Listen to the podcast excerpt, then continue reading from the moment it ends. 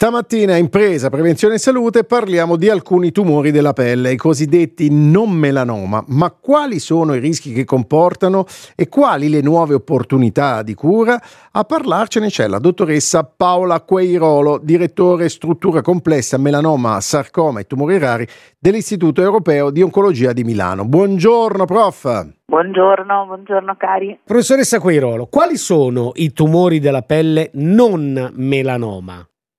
Allora, i tumori della pelle non melanoma sono i tumori che hanno la più alta incidenza in tutti i paesi occidentali.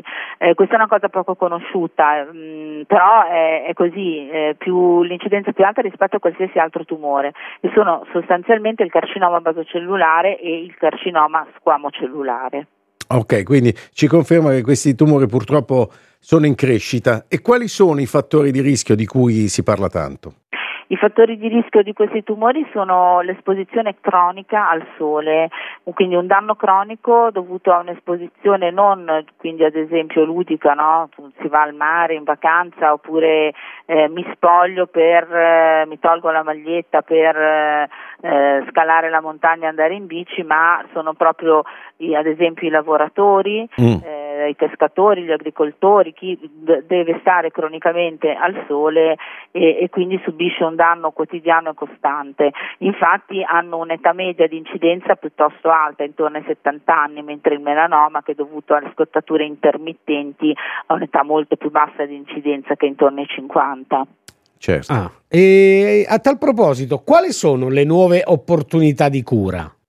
Beh, ecco, si è aperto un mondo straordinario che parte proprio dal melanoma e che è arrivato al carcinoma squamoso della cute, eh, che ricordo appunto avere un'incidenza altissima, ma eh, molto più raramente, intorno al 5% dei pazienti che in Italia, quindi sono circa 650-700 pazienti all'anno, sviluppano questi tumori che si chiamano localmente avanzati, cioè diventano inoperabili ed essendo proprio nelle aree, come dicevamo, cronicamente esposte al sole, hanno anche un effetto deturpante per, il, per queste persone e quindi noi abbiamo dei, delle persone anziane con malattie che li portano a un ritiro sociale, anche un ritiro stesso dalla loro famiglia, no? perché si vergognano di avere queste lesioni certo. deturpanti. Con queste nuove strategie terapeutiche, con l'immunoterapia che può essere fatta anche a 100 anni per intenderci, perché è compatibile con qualsiasi comorbidità e con qualsiasi altro farmaco venga assunto già nella persona anziana per altri motivi,